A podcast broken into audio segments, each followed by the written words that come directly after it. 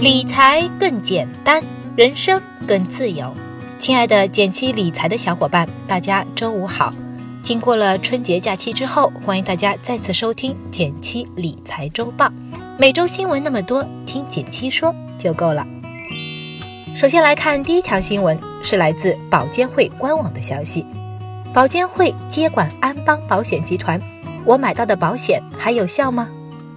安邦集团原董，安邦集团原董事长、总经理吴晓辉因涉嫌经济犯罪被依法提起公诉。为保护保险消费者合法权益，中国保监会于二零一八年二月二十三日起对安邦集团实施接管，接管期限一年。今天一早，安邦集团被接管的消息就刷屏了我的朋友圈，很多买过安邦保险的朋友都急急忙忙地问我。为什么被接管了呀？我买的保险会受影响吗？先给大家吃颗定心丸。这次接管的起因主要是公司前董事长、总经理吴晓辉个人违法犯罪问题，侵占了安邦保险集团的利益，目前已被公诉审理。保监会的接管主要是为了维护这期间公司的正常经营。在接管过程中，保监会也会积极引入优质社会资本，完成股权重整。另外，保监会在公告中也表明，目前安邦集团经营总体稳定，业务运行基本平稳，所以大家不用太担心。另外，还有不少朋友担心保险公司会不会因此破产，不知道你是否还记得之前我们关于保险公司的科普？来看这篇文章，买保险时我们该选大公司还是小公司？从我国保险监管的体系来看，一家保险公司倒闭的可能性非常低。而且，即便公司出现破产情况，也会有保险法和保险保障基金来维护我们的保单安全。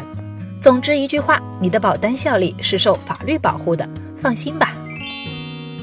第二条新闻是来自上海证券报的消息：春节档票房破五十五亿，假期你刷了哪些电影呢？七天逾五十五亿，新春电影市场热度爆表。史上最强春节档，仅用四天就超越去年七天的总成绩，还刷新了多项票房纪录。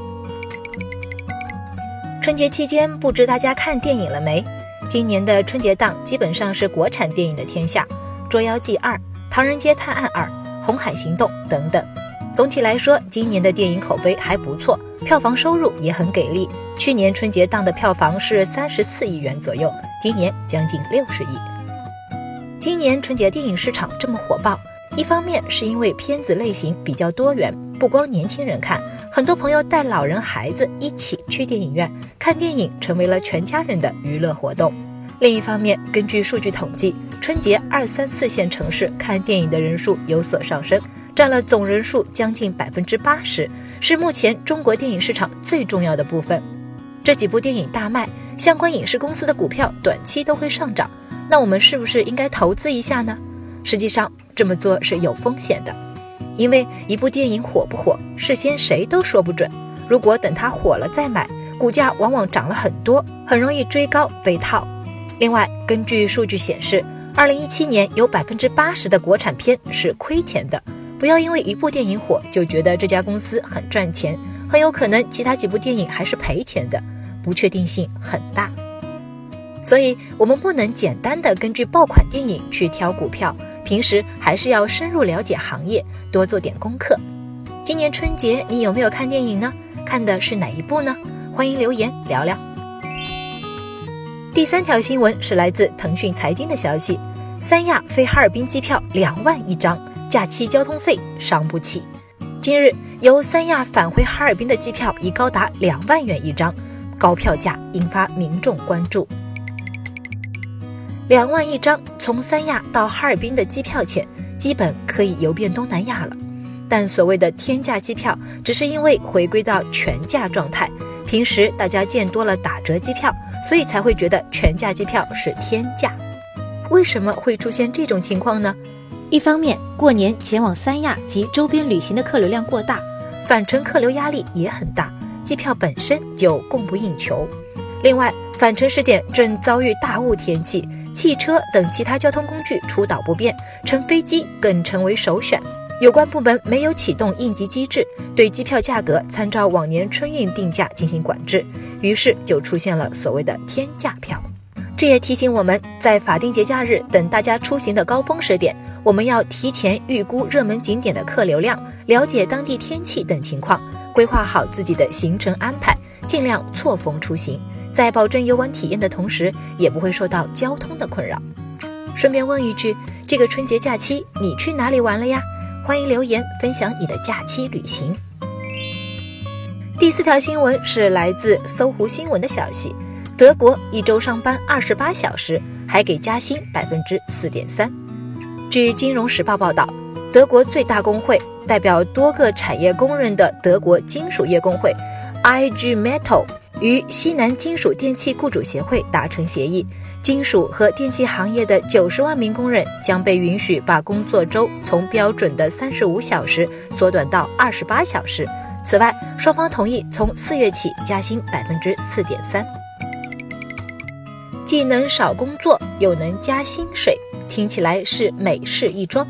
二十八小时工作，保留了原有雇佣关系，员工可以自愿选择减少工作时间，来更好的照顾老人、孩子、患病家属等等。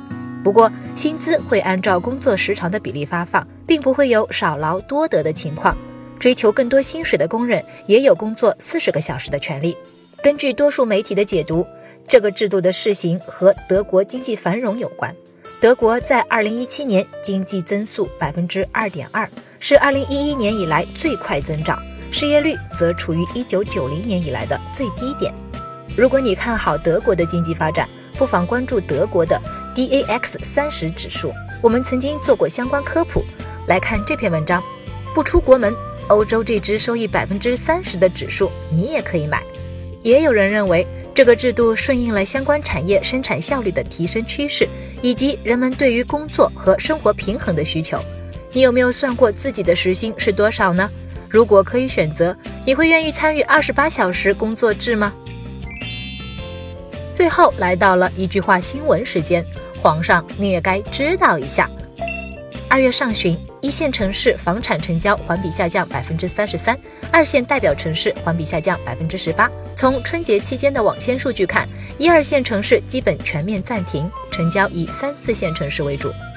来自凤凰财经的消息，春节后 A 股三大股指继续高位盘整。二十二日，沪指、深成指双双涨百分之二，创业板指涨百分之一点七，两市有三千余股飘红，三十股涨停。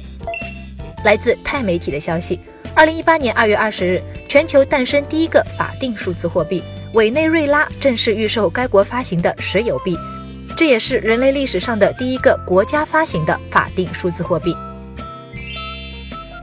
感谢大家收听今天的减七理财周报，一同感知正在发生的变化，提高经济敏感度。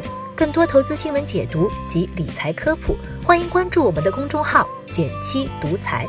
简单的简，汉字的七，我在那里等你。